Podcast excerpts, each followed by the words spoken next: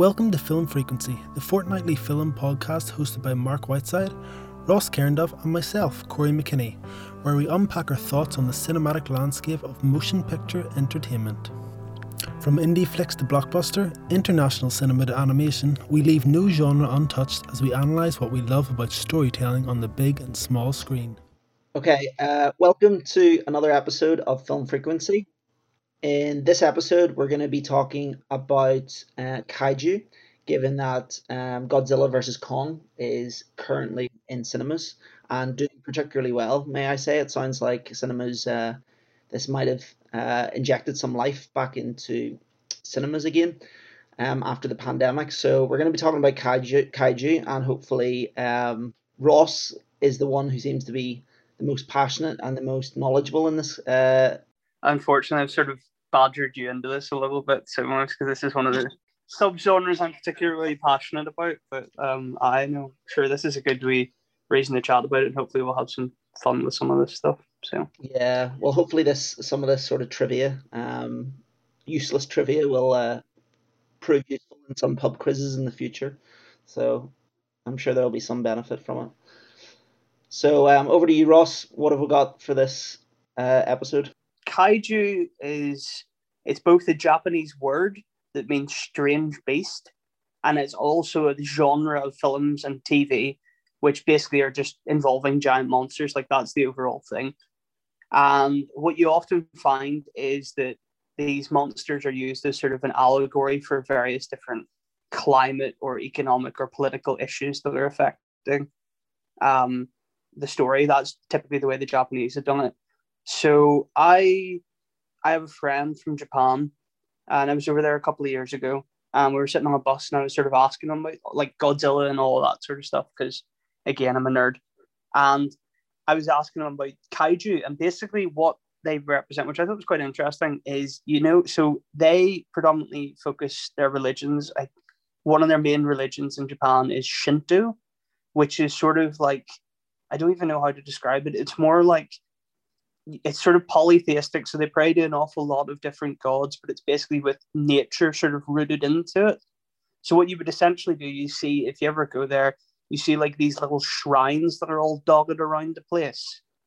And basically what you would do is you would go and you would pray to the shrine that for like a good harvest or that um your family would be kept safe from like tidal waves or anything like that. Because obviously Japan's in quite a volatile part of the world in terms of like I think it's quite isn't Mark you did geography. It's quite near like one of the plate boundaries or something, isn't it? It's like in that ring of fire or very close to yeah. it. They experience quite a lot of earthquakes, I think, don't they? And, yeah, like in sort of Southeast Asia, it's quite bad. But basically, what from now again, I may be completely butchering this, but what they basically sort of believe, and I think the way they sort of rationalize that is they put faith into the fact that these are essentially like giant god type things that they effectively pray towards. And then that the hope is that if you pray to them and you offer them enough, then you will be spared come the next like tsunami or earthquake or that sort of thing. Um, which I thought was like really sort of yeah. Do they take shape then? You see when you're when they obviously you're saying about like shrines where you pray for like safety. Um like for example these kaiju did they always look like they have, or is that Hollywood that's kind of made? No, I think that's that's more sort of Hollywood. So basically, what they've effectively done is they've tied sort of this aspect of the religion and the part of society with, in particularly, sort of Western monster movies from like the twenties and the thirties. So actually, everyone sort of thinks that the first kaiju movie, and I suppose the first kaiju movie in like a Japanese sense, like a traditional sense of the word, is Godzilla that came out in 1954. But actually, what the very first sort of movies like that was The Lost World, which is, I guess, is like an Arthur Conan Doyle um, movie that's all about dinosaurs and that sort of malark. And then King Kong, like everyone thinks that Godzilla came out for King Kong, but King Kong actually came out in the 30s. So that's a kaiju movie in the sort of the sense of the word, but like without actually having that attributed to it.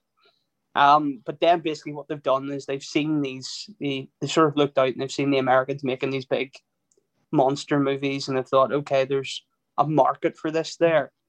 So what they've then done is they've then taken that and they've married it with their ancient sort of religion with regards to this. And basically the whole point of Godzilla, Godzilla came out in the 50s, which was what, 10 years, right about 10 years, nine, 10 years after the bombings of Hiroshima and Nagasaki at the end of the Second World War.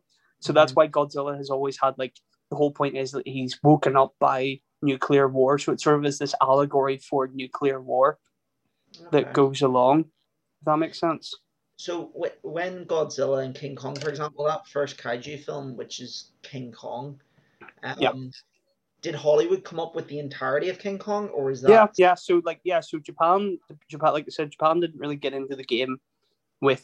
They had it this, like I said, in their culture, but the actual movies and like in pop culture, I suppose, like didn't really until the sort of the granddaddy of it all was Godzilla in 1954. Right. So King Kong was a totally it was a character totally separate, totally, totally separate. separate. now, Godzilla Japan embedded in, in the Japanese culture. Japan, interestingly, did end up doing. There's like one that you can find. It's quite difficult to find if you want to look for it. Um, they found they like their own version of King Kong. They did like there's a Japanese King Kong that is, exists and is out there, um, which is just basically a blatant rip off of the American one. Um, but in terms of like the actual kaiju movies as we know them today, I guess they really sort of started with that 1954 Godzilla movie, and then it's only years later that you have Godzilla and King Kong and all the various different um, creatures sort of joining on board as well, is it? So a lot of this kaiju, it's almost as much from Japan as it is from Western society, is it? It's kind of like merging both. Yeah, yeah, I guess so. I guess so. I think there's like it has roots in Western society, but it also has roots in Eastern society, and but the actual, I would say, like the movie boom is definitely more like a Japanese thing. But yeah, then so I guess I was like I was to ask because obviously we've had various different um exposures to this in the West because we obviously all grew up in Ireland. What would you? What was like your first like exposure to anything like that? My first one was well. Again, I'm not entirely sure what what um, is categorized as kaiju, but basically just giant like things with giant monsters and then like it's not like you wouldn't have like your universal monsters like Frankenstein and the Mummy and all. They don't count because they're quite they're obviously quite small but it would be like giant movies like Godzilla, like King Kong, that sort of thing. Yeah, well, I think my first one was uh, Peter Jackson's God, or sorry, King Kong. That was, I think, my first exposure to this, and to this day, it's still my favorite. I think out of all of them that I've seen, I haven't seen many, but I, uh, and that, that when we get into the discussion, that's part of the reason why I was kind of put off by the new King Kong because to me, nothing's going to touch the Peter Jackson one. I mm. mean, I'm I, I really enjoyed the Peter Jackson one coming off the top, you know, the Lord of the Rings series, and therefore there was a lot of hype for this, and and I think again, like we were talking about last week with Man of Steel, because both Man of Steel and this uh, and Peter Jackson's King Kong just came off two incredibly successful franchises uh, or trilogies. Um, I think you know, I, I I think King Kong didn't get the attention it deserved to get at the time. I think everyone kind of went, oh well, this wasn't a masterpiece, so therefore it's not very good. And yeah, it's not a masterpiece, but I, I think it's still a very strong blockbuster film. And even though it is a long film, it's you know, it's worth it. And I don't think it's that slow or anything like that. And I think they do King Kong justice in the film. So have it, you ever seen like the original King Kong? No. No it's um yeah it's obviously a, a little bit more sort of interesting um, obviously the effects of the 1930s don't really compare to the ones of 2005 but it's interesting there's like the you know like the bit whenever like he fights like the two t-rexes? Like that is all that's all in the original like that whole scene. Uh, obviously it's far less like do you know what i mean? They're basically like little toy figures essentially like little puppets they're moving around in the background but yeah. Corey what about you? Um, well, mine actually came seven years earlier before um, before Peter Jackson's King Kong, and that was with Roland Emmerich's Godzilla in 1998. Um, Oh, no, I, was obsessed with this film. I think this was one of the this was one of these films. Like I was six years old. This was probably the first kind of big movie experience where I was like, "This is amazing." These big, gi- I remember having all the toys. Uh, I'm pretty sure there's still a Godzilla toy upstairs. I I loved this film. I know it's like I think if I watched it back now, I'd be like, "This is absolute trash." But I'm just looking at it on Letterboxd here. It's got 2.1 out of five, so that's like around about four. Matthew Broderick, Jean Reno, Hank Azaria. Oh, this film just hit me right where exactly where I loved as a kid. There was the big eye. There was all the wee baby um, Godzillas. I thought this was the coolest thing I'd ever seen. A six-year-old Corey, but that was definitely my first um, first experience, and I'll, I'll always remember that Godzilla. And I think that was kind of what started me into just science fiction and kind of big monsters. You know, I was always big into Jurassic Park. I probably my dad had probably shown me um, the first. I think by this point maybe the first and second Jurassic Park had been out around 1998, so I'd probably seen them on video rather than in the cinema. But I'm pretty sure something like this. I mean, six years old, I might have seen this in the cinema. I've definitely watched it multiple, multiple times as a kid. So yeah, I don't know. Did you guys? Was this the thing that you watched as a kid, the Godzilla? See, I've never seen that one.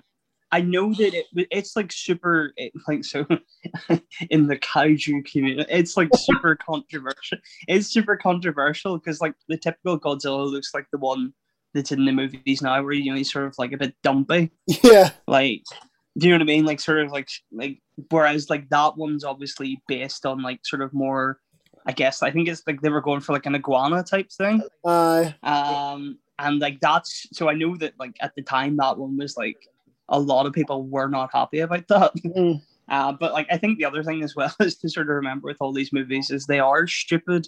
They are over the top. Like they're not Yeah. supposed to be good movies. They're just that sort of niche. They're not like bad movies, I would say, but they're like a niche of like something else. Do you know what I mean? what I loved about this film was right. They like, and this is something that just doesn't happen in movies these days. Like, Godzilla went missing in New York. This thing is giant, and they couldn't find him. It was like Jaws in New York, where he was like stalking people, and it was like people were like, "Where the fuck is he?" And they heard like you know the footsteps. Like if this thing, if this happened now, and there's a giant fucking lizard in New York, I mean, there's no way it would be hidden. If you should watch it, Ross, you'd have an absolute ball. It's great fun. I think I've seen like I think I've seen like the, there's like a trailer or something for it, and it's like people in like I want to say it's like the Museum of Natural History or something like that, and then there's this giant foot just comes straight through, and I remember seeing that and thinking, God, that looks like like by today's standards, I don't know how well it, it holds up, but I have a funny feeling it's on. I think it's on Netflix. Yeah, I'll maybe I'll maybe definitely give it a doesn't hold up. There's no way it's gonna hold up. It was on CG. no, no, probably not. Probably not. CGI. Um, what were you saying, Mark? It was like 90 CGI, so you can imagine what that's going to look like now. No, that's true. No, for me, like the one, my big sort of thing into this, and I guess like you probably both have it as well, but you probably just don't think of it as one, is the Power Rangers, like the TV show Power Rangers when we were kids.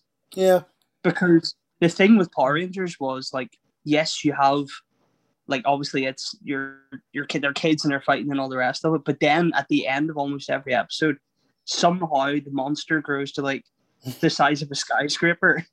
the monster of the week grows to the size of skyscraper, and then they all get into like their sort of the Zord, the Megazord, which is like that giant robot thing that they fight it in yeah, and that's like that's very classically Japanese because basically I only found this out recently.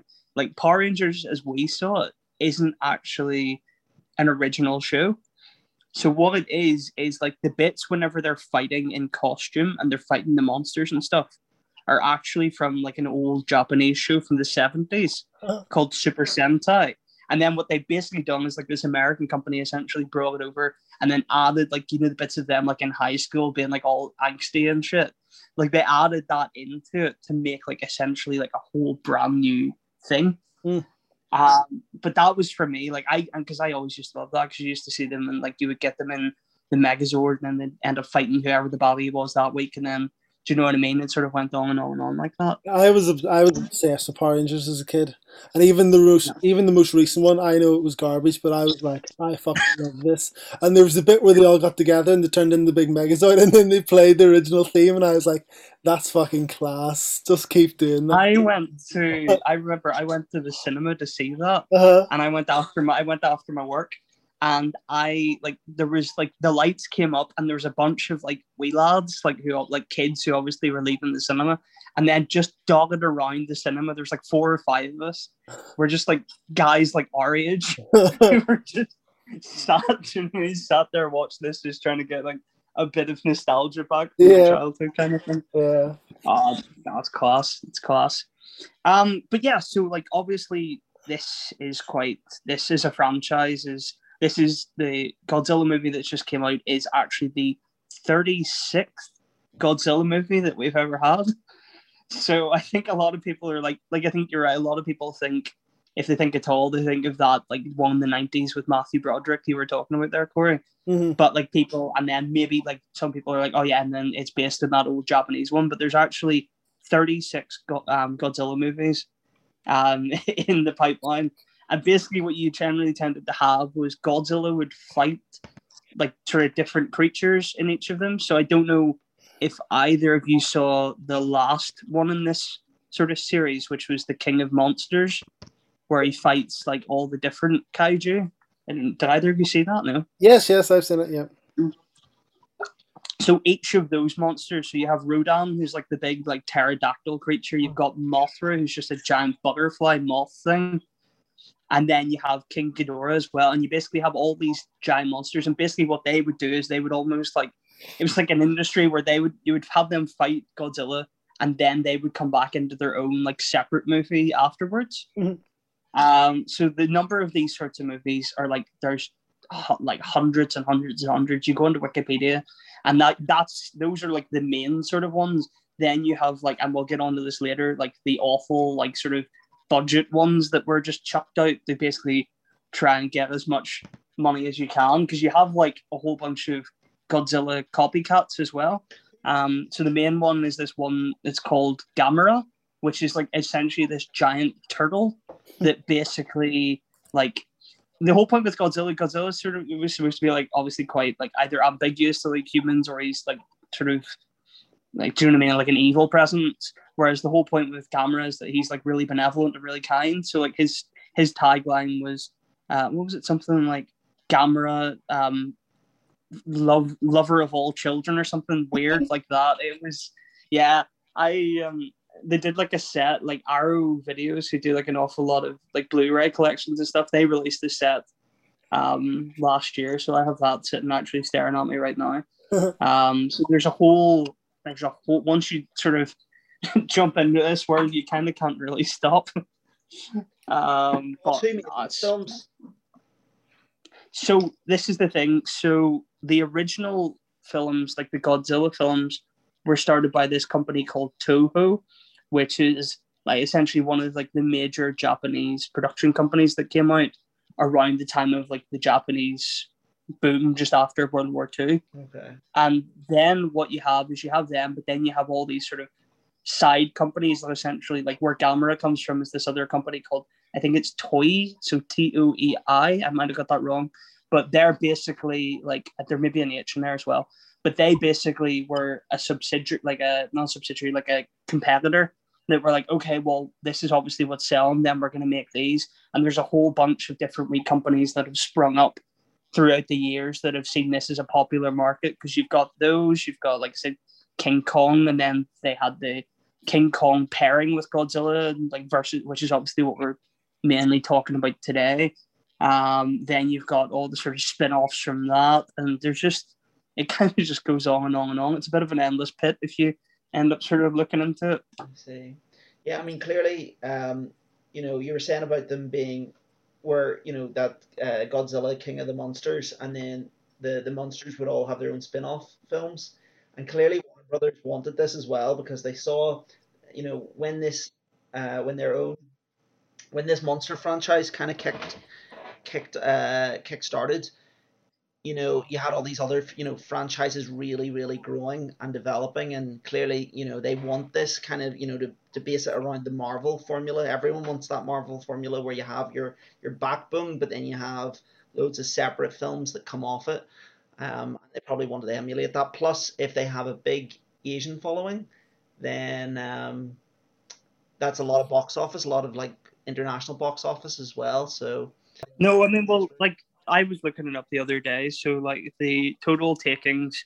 Now I'm I don't know if they've updated this for Kong versus Godzilla yet, but the last one I read it was something like has a combined thing of 1.6 billion dollars or something that they've taken in worldwide. Okay. Now, obviously that's far less. The MCU I think is something like 22, but you've got like what 23 movies there. Mm-hmm. Um, Whereas with this, you've had, do you know what I mean? This is four. And like I said, I don't think that 1.6 actually takes into account the um the this latest one that they have out. No. So it's like it's interesting. Like there's definitely like I read a thing earlier on today that like this is a lot of people are saying this is like the movie that could really help to revive the movie industry post COVID. It's doing really, really well both domestically and overseas as well. Yeah, it's one of those films that demands a big screen to watch on.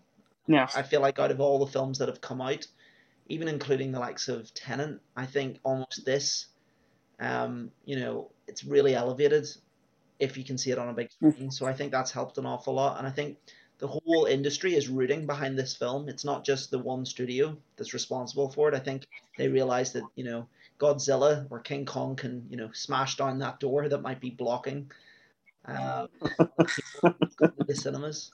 Did you like that metaphor? I did. I did indeed. I like what you did there. It's just no, it's interesting as well because it's like it is just this is the ultimate sort of popcorn movie, isn't it?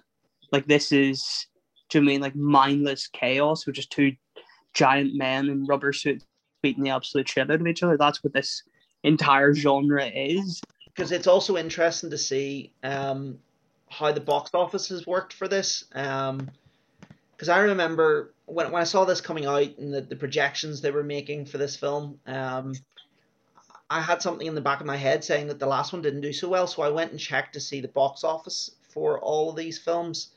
And really, it's kind of been on a decline um, from the start. The last one made three hundred eighty-six million dollars, which sounds like an awful lot, but these films cost an awful lot. So, Yeah. whereas I think the first Godzilla, the t- t- 2014 one, the Gareth Edwards one, um, Hmm. it made something like six hundred million. Um, and I think the the King Kong, the the Kong Skull, Skull Island made something similar, but it has been in a downward trajectory. But this latest one seems to somehow have um, maybe it's because of the circumstances, maybe it's just the right place, the right time. But it looks like it's kind of rejuvenated people's interest in the franchise. I just wonder, like, I mean, because Corey, you're the only one out of the three of us that has seen this. Mhm. Um, at the time, I guess they, they were only talking, I think, about making four of these in total. I think they only ever had four sort of planned. Does it leave it like where you could have more, or like, Well, there was no. We fast forward, and there was no. There was no after credit scene. Um, the film Mm. does says. I mean, I don't want to spoil it. I really don't want to spoil it at all for you. It doesn't leave. It really doesn't leave. I mean, there's no open ending. It is pretty closed. It doesn't have. Yeah, it's not like the last one that had the post credit scene with with the monarch people, etc. Mm. Or was that at the post credits of the first one?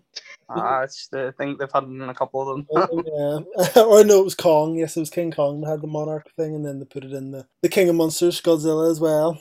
Yeah, no, I think they've closed it off, which I'm happy with because you know these things can sometimes go on way too long. Yeah, I, I suppose there is. There's something nice about that where they don't feel the need to, like, as opposed to the DCEU, which we were obviously talking about last week. Mhm. Um, fun fact about that: an awful lot of those movies that we talked about are now no longer in production. They've cancelled them. Yeah, Uh, but the fact that there's like th- this is a studio who's like, okay, well, like we know what we like we want out of this. We don't. Do you know what I mean? Let's leave it while before they become too stale, kind of thing. Yeah. However, as you guys have been saying about this making quite a lot of money, if it makes if it makes any more money, they'll be making more of these without a shadow of a Yeah. doubt. You know, they'll find a way. Um, I don't know, Godzilla, King Kong in space or something. well, like I said, if I was to go through the list of like the different titles that they've had over the years, there's been some fairly crazy, and some of them I've watched a couple of them, and some of them are just absolutely atrocious. I mean, in fairness to those kind of like crazy kind of ideas they have for all these, you know, Godzilla movies and King Kong, you can take a lot of them ideas and just adapt them for modern day, and it would probably kind of work as a big monster movie, you know. Well, that's the thing. Like, other than like, so other than Kong Skull Island, which I guess was its own sort of thing, um, the other movies in this have are all essentially remakes of movies that we've had before. Because, mm-hmm. like, yeah, you see, you have you had Godzilla before; it's been done three or four times now. Um, you had like Godzilla King of Monsters was a movie that came out like back in the day where you had Godzilla fighting all these other different monsters. Um, do you know what I mean? Godzilla versus Kong. I think this is the second. It might be the third time they've made this one. Um, so like the whole point is this is like it's like a cycle with this sort of thing. It just keeps, sort of keeps being redone every, do you know what I mean, 20, 30 years or so.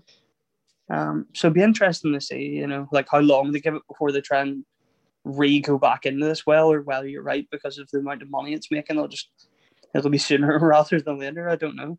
Yeah, but before before we move on from this one, I will say, I mean, I know we talked earlier about the fact that you guys weren't much of a fan of the first Godzilla one, although it was one I you you liked the Mark, yeah.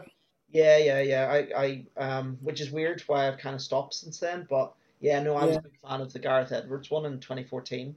Um, I was just I was just watching it back there, and I was thinking that one's like the Man of Steel of this uh, franchise. It was kind of like you know, it had a really strong trailer, and then it had.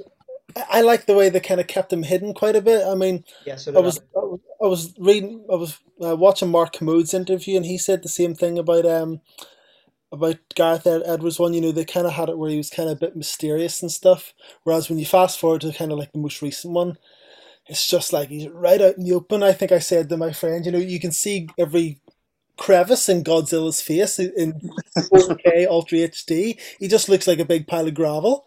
And I'm just like, oh, you know, I like the mysteriousness of it before, you know, the the halo jumpers and stuff coming down and stuff. Um, yeah, if you're going to do that, though, you see, I, I get the fact that if you're going to have multiple films in this, you can do that first film where it's all suspense. But once you've mm. Godzilla, you can't go, you can't put that lid back in the jar, sort can't of thing. There, yeah. He's out, he's out, and you're going to have to just embrace that. So I don't think they really had the option to keep going with the suspense level once you've kind of already no, because especially at this point, like Kong and Godzilla are sort of known, do you know what I mean, quantities in the world.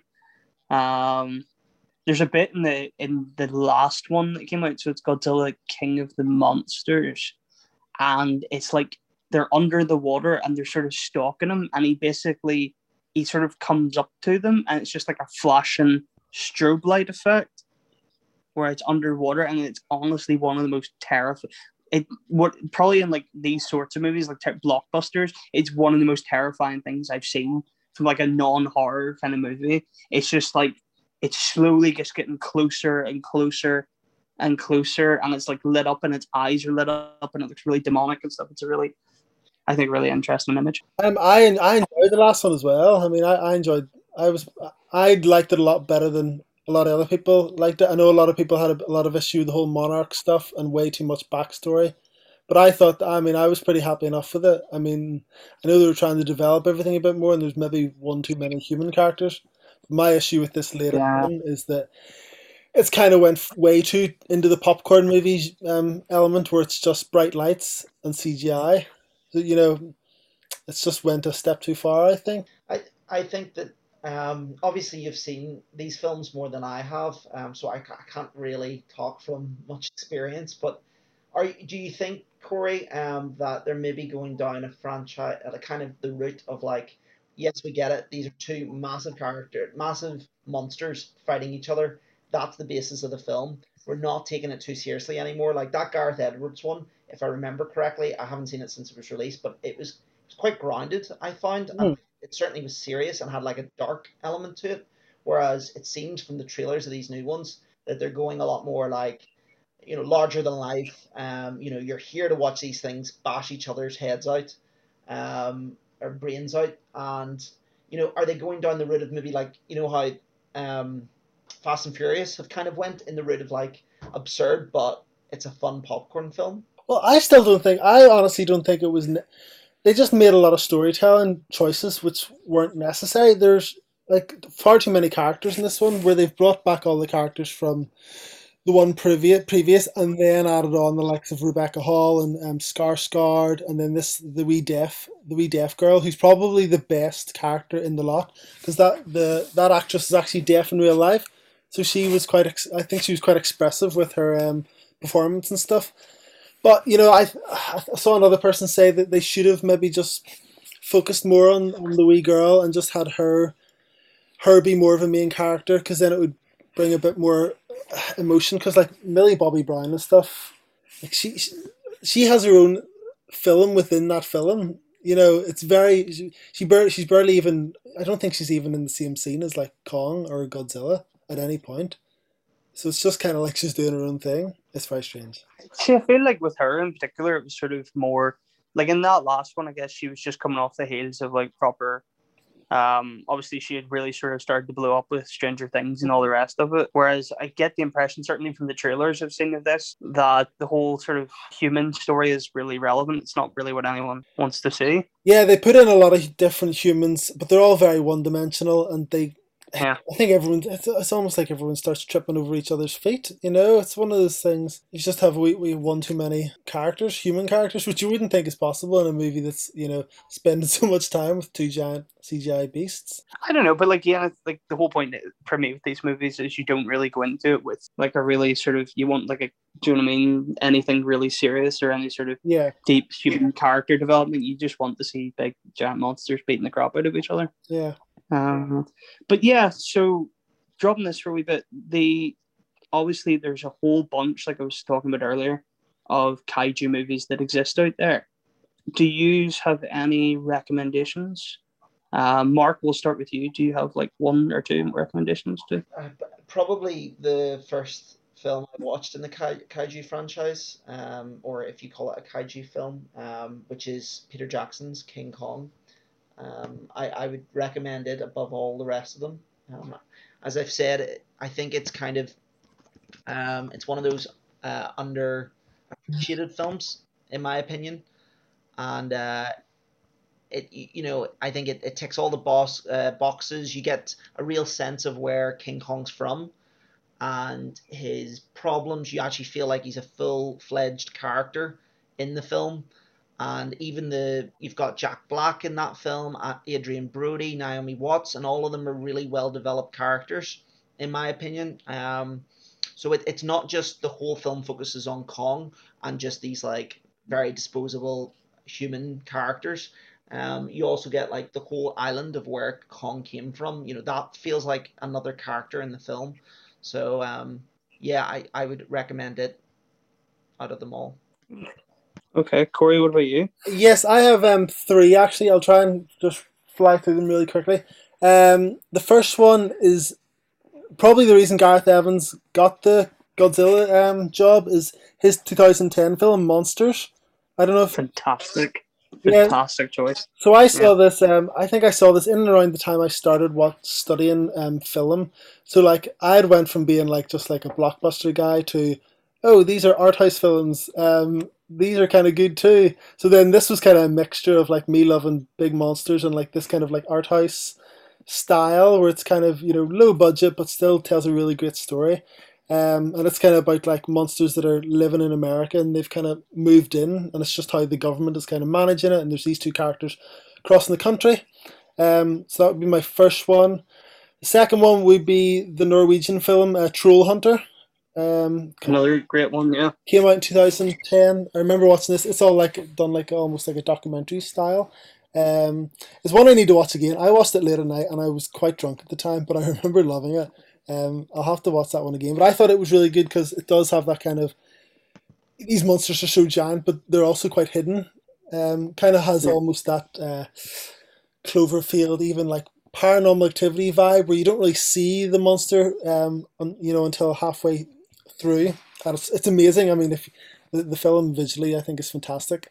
Um, and the last one is Bong Joon Ho's The Host from 2006. Um, it is amazing. Big giant monster attacking South Korea. It has his big hitters in it, like Kang Ho Song, um, Doona Bae's in it as well, and a couple of other actors who went on to do some amazing things. If I'm sure both of you have you seen The Host?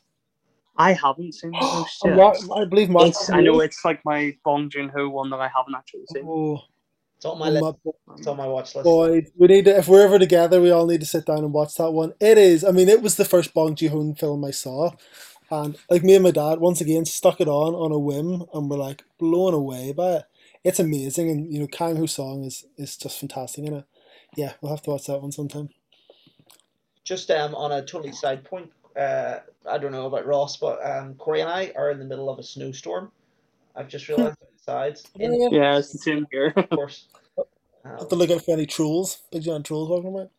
Anyway, that uh, was like I haven't obviously before I moved, like because I hadn't. That was my first sort of introduction to Norway. Whenever I saw that movie, Yeah. and then it's like just really interesting, obviously since moving here, to try and like find where it was shot and see if I could like do you know what I mean, go out. But um, no, it's quite. It's it's actually quite a big deal over here. I suppose it's like their main one of their main movies from like the last twenty years.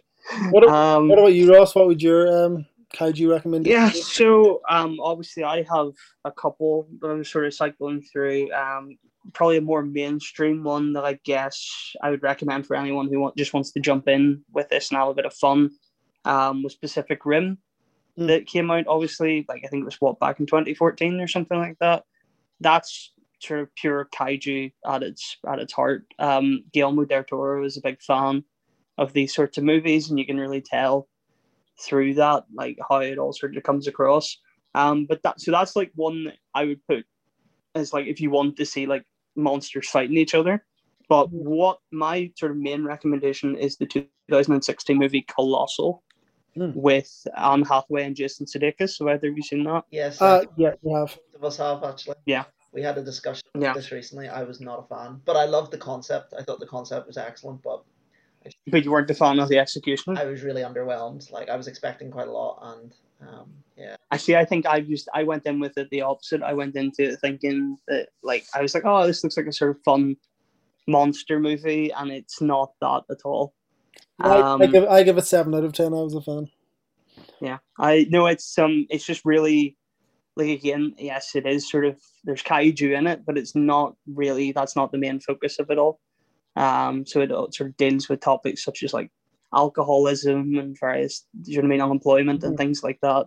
And I don't want to spoil it for anyone who's obviously listening to this and hasn't watched it, but basically Anne Hathaway's character finds that she has sort of a link with this creature that's destroying Seoul, which was that was that was quite interesting. The fact that it wasn't a kaiju movie that was set um, in Japan. Do you know what I mean? It was set somewhere else. It was actually set in Korea. So I suppose like that and the host and stuff, you're starting to branch outside some of the traditional kaiju venues. But um, Yeah. no, I definitely, I really liked it. I really liked it. Um, okay, so now we've had our fill. Um, this is quite an exciting little thing that we were talking about. Exciting sort of potential addition to the podcast. We don't know. We're going to see how this works. Um, but given the number of crazy and wondrous kaiju movies that exist out there, each of us has sort of went away, and what we're going to do now is pitch our own personal kaiju movie that we would make, given that we had a budget and time to work with it. Um, this, this is we're obviously quite excited about this. We'll all put in a wee bit of effort. So, Mark, do you want to start? Uh, right. well, first of all, when I first was co- trying to come up with this, I couldn't. I really wanted to do a film, um, or at least a plot, a bit along the lines of Colossal that you were talking about, Ross, because I really like that concept. Mhm. But I just couldn't get something that was quite different from that, so I've I scrapped that. And my idea, well, first of all, the title of it would be called Sewer Babies. Um, right. some marketing issues given that this is meant to be a kaiju film. So basically, the premise is, and this was helped by my family today while we were out for an Easter walk, um, is that, I mean, I still need to look up uh, different kaiju. Well, I suppose it could be any sort of monster could be classified as kaiju, couldn't it? As long as it's large. Yeah. Yeah. Okay. No, yeah, yeah, like I mean, yeah. I guess like it's pretty loose, but as long as it's like reasonably decent sized. Right. So um, basically, um, there's this imminent virus that's coming. Uh, uh, basically, uh, is about to happen uh, to the globe, and it's far far worse than COVID nineteen. Um, we can call it another COVID. I'm not sure. I haven't really worked out those details, but it's about to happen. But no one knows that it's about to happen, apart from the kaiju. So there's this pre-existing world where there's kaiju already, and um, they sense it because I think uh, Godzilla and stuff gets like a sixth sense. Uh, some of the kaiju get like a like a sense before things happen. So um, they're they get this sense, and basically you have this underwater kaiju, or at least ones that go underwater, and it's like an octopus type kaiju, and it manages to suck children down the toilet. My god. um, obviously, young children, because um, you know, uh, if we're being realistic, you know, certainly old uh, children couldn't fit down the toilet, so you know, um, have to make things realistic.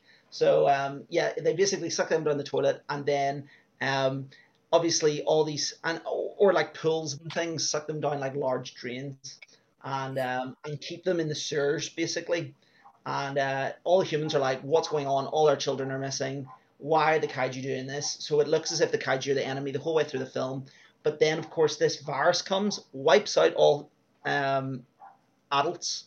And then you basically find that then there's like I don't know some sort of sign language between the babies and the kaiju, and then you find out that the kaiju were doing that to save humanity, and that basically um, adults were screwed, but they could save the children, and that's basically the end of part one, and then you could have like a part two and a part three, where um. Oh, you're franchising it. Classic Mark franchise that make the money. We're that's a we're living Money bags money, everything gets a franchise or at least an attempted franchise. So um, and then you basically get like a rise or dawn for the planet of kaiju, um, as part two and part three, where you've kind of like they're ruling the world, um, because you've only got sewer babies left. Nice. So I like it. Um, you need a bit of time to digest that, I think. I, I, yeah, maybe maybe just a wee bit, but yeah.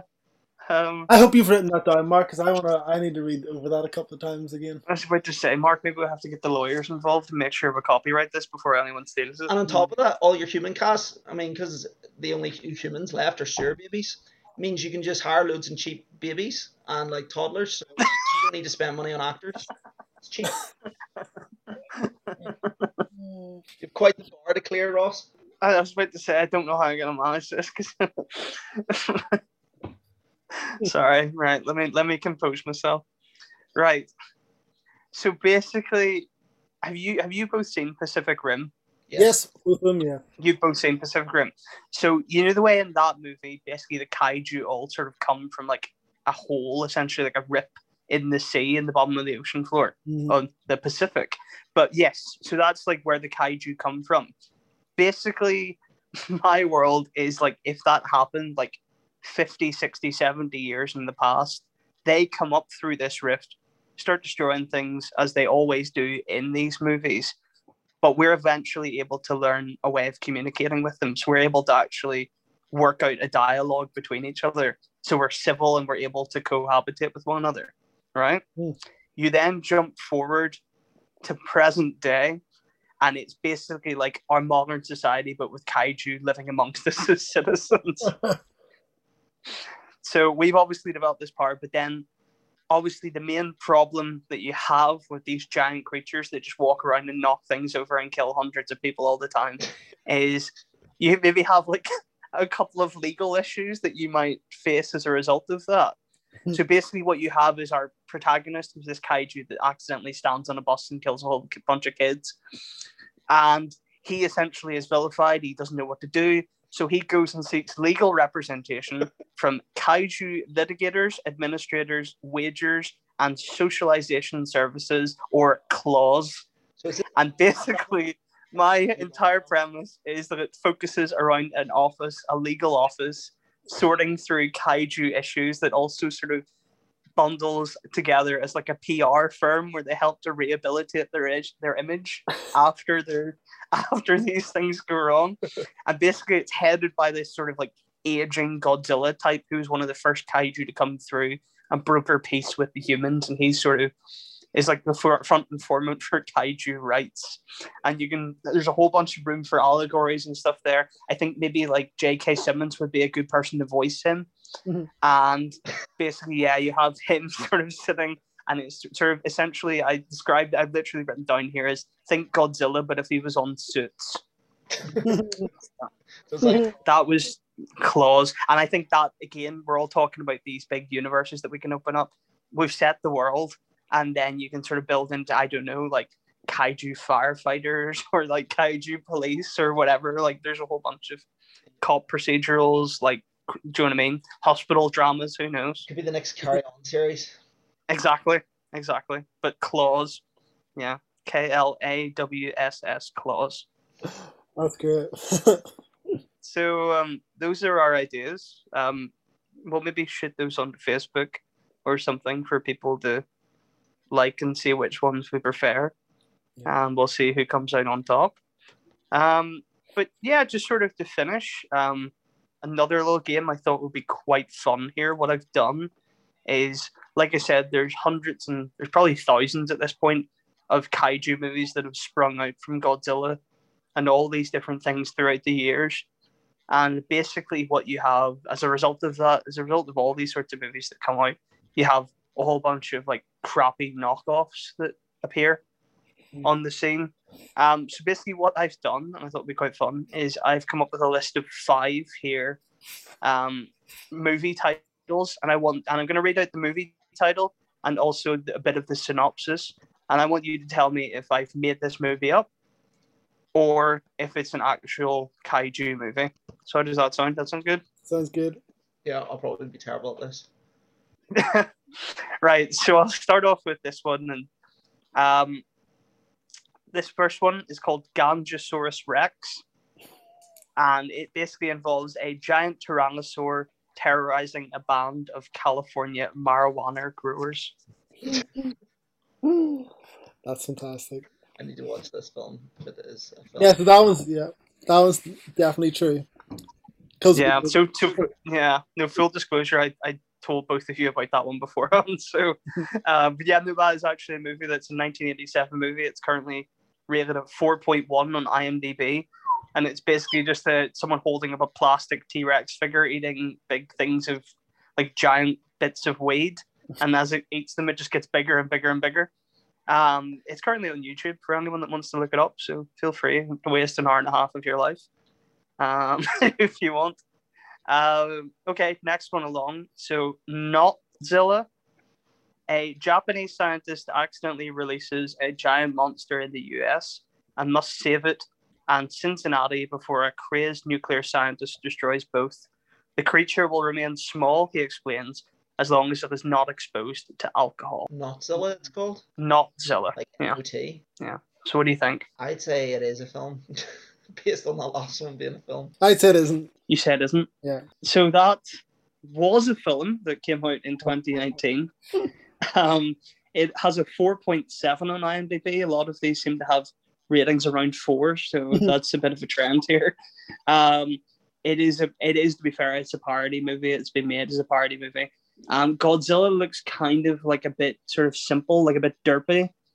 Um, I think like the way I sort of saw someone describe it in the comments was think Godzilla, but if you ordered him from Wish.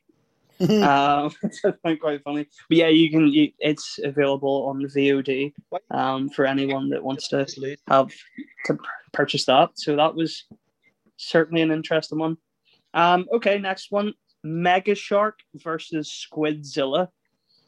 Uh, the California coast is terrorized by two enormous prehistoric sea creatures as they battle each other for supremacy of the sea. I'd love to watch that, but I feel like it's not. I'm gonna say not in this one. I, I this one I'm gonna say it is because I think I've heard of Mega Shark, so I'm wondering if this is just one of these uh, movies. So it is not a movie. Yeah. However, the Mega Shark franchise does exist. Mhm. So I basically just repurposed one of the synopses from one of the other ones in the series, nice. um, just to make that. So basically, it's put out by a, a company called The Asylum. I don't know if either of you have heard of The Asylum before. Nah. Um, they're basically like this production company that puts out what they call mockbusters, which are basically like, say, for example, like they've done it for the Transformers movies. Like if a Transformer movie comes out in the cinema, they have their own ones. I think they're called the Transmorphers, and they basically like they put out something that's so close to what the actual thing is that you may be mistaken. You may go in and accidentally buy it. I think that's generally their business strategy which is interesting. But yeah, so Mega Shark has not fought Squidzilla, but he has fought um, some other creatures. So we have giant octopus, Crocosaurus Rex, Mega Shark, Mecha Shark, so like with Godzilla and Kolossus, which from the box artwork kind of looks like their take on Terminators. so all of those are on Amazon Prime for anyone that wants to have a wee look through. I started watching one and I got about 10 minutes in and gave up. So good luck with that. Um, okay, next one along, the Night of the Lepus, which involves giant mutant rabbits terrorizing the southwest of the states. I'm gonna say this is another not. I'm gonna say it is. Okay, this one actually is true. Um, so it's a 1972 movie. It also has a 4.2 on IMDb. So again, like they're all sitting around the fours. I don't know what there's some sort of trend here. Um, it's based. It's actually based on a book. Um, fun fact from the biologist: the reason it's called lepus is because the biological family name for hares and rabbits is Leporidae. So it's like a sort of a thing from that.